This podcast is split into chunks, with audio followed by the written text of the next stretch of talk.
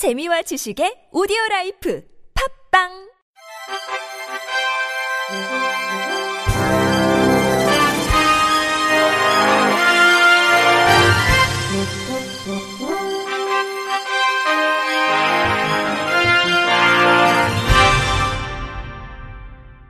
청취자 여러분 안녕하십니까? 6월 15일 목요일 KBIC 뉴스입니다.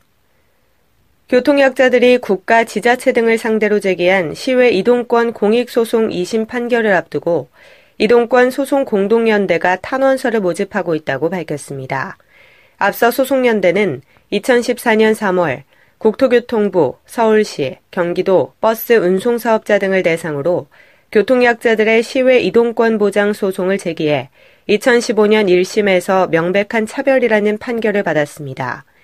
하지만 운송업자에게만 책임을 떠넘긴 반쪽 판결에 그쳐 즉각 2차 소송을 제기했고 오늘 16일 중앙지방법원에서 최종 변론이 있을 예정입니다.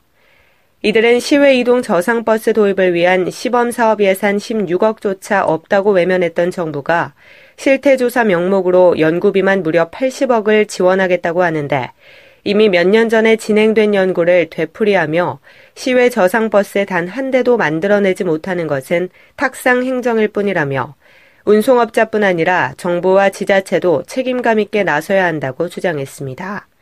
탄원서 작성은 전국 장애인 차별철폐연대 홈페이지에 접속해 참여할 수 있습니다. 중앙장애인 권익공호기관이 어제 더불어민주당 김상희 의원과 함께 국회의원회관에서 장애인 권익공호기관의 성공적 정착과 발전 방향 모색 토론회를 열고 의견을 청취했습니다. 이 자리에서 이정민 중앙장애인 권익공호기관 팀장은 지자체와 지역 옹호기관의 관계에 있어서 관리 감독을 이유로 지자체가 자료 제공이나 보고를 요구할 가능성이 적지 않다. 때로는 지역 옹호기관이 행정기관에 제공한 서류를 관련 기관이나 학대 행위자에게 제공하는 경우도 있을 것이라며 기관의 업무 수행에 있어 독립성을 확보하도록 법령에 자세한 규정을 두는 방안이 필요하다고 제안했습니다. 토론자들은 복지 서비스를 제공하는 기관으로부터의 독립성을 확보할 수 있을지도 미지수라고 지적했습니다. 김성현 장애인 차별금지 추진연대 사무국장은 수탁 법인들을 결정할 때 장애인 인권 침해가 발생할 우려가 있는 사회복지시설을 운영하거나 권리 옹호 활동이 없는 경우를 검토해서 위탁 사업자를 정해야 할 것이라고 제안했습니다.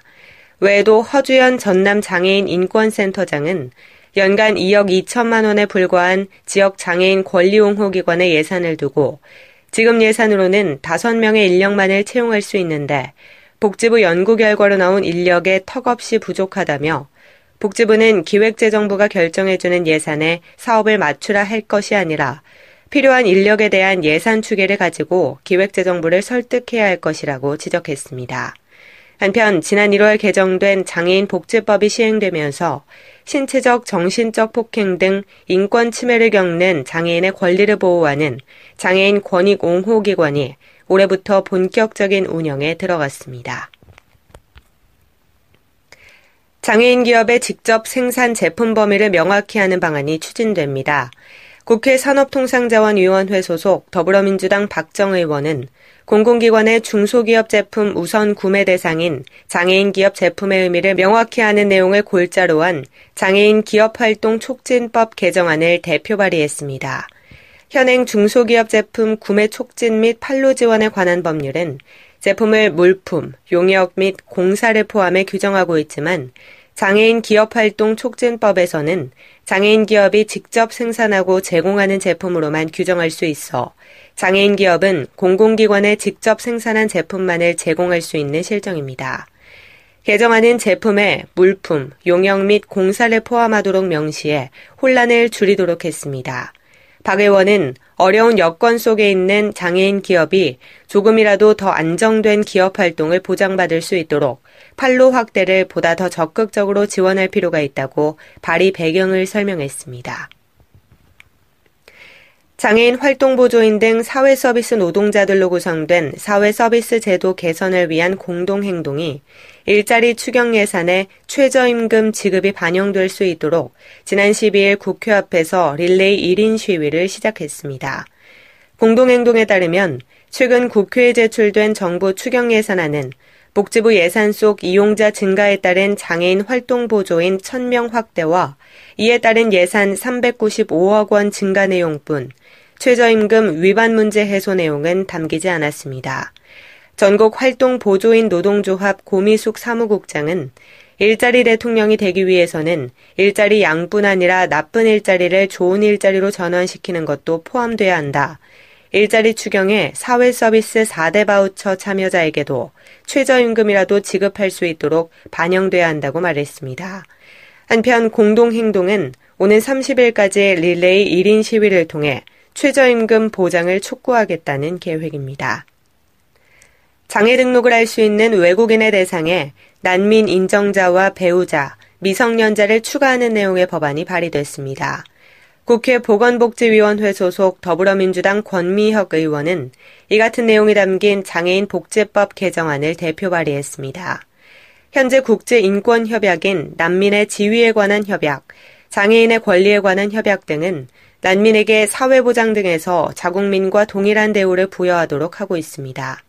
또한 난민법에서도 난민의 권리 보장을 강조하고 있으나 난민법에 따른 난민 인정자는 장애인 복지법상 등록 대상에서 제외되고 있어 등록 장애인에게 제공되고 있는 서비스에서 배제되고 있습니다.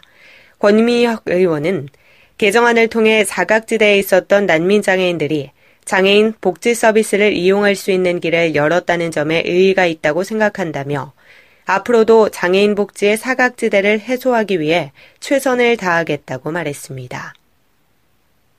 대전 지방법원 제12형사부는 자폐성 장애가 있는 동생을 살해한 혐의로 기소된 지적장애인 20살 A씨에게 징역 5년을 선고하고 치료 감호 처분을 명했습니다.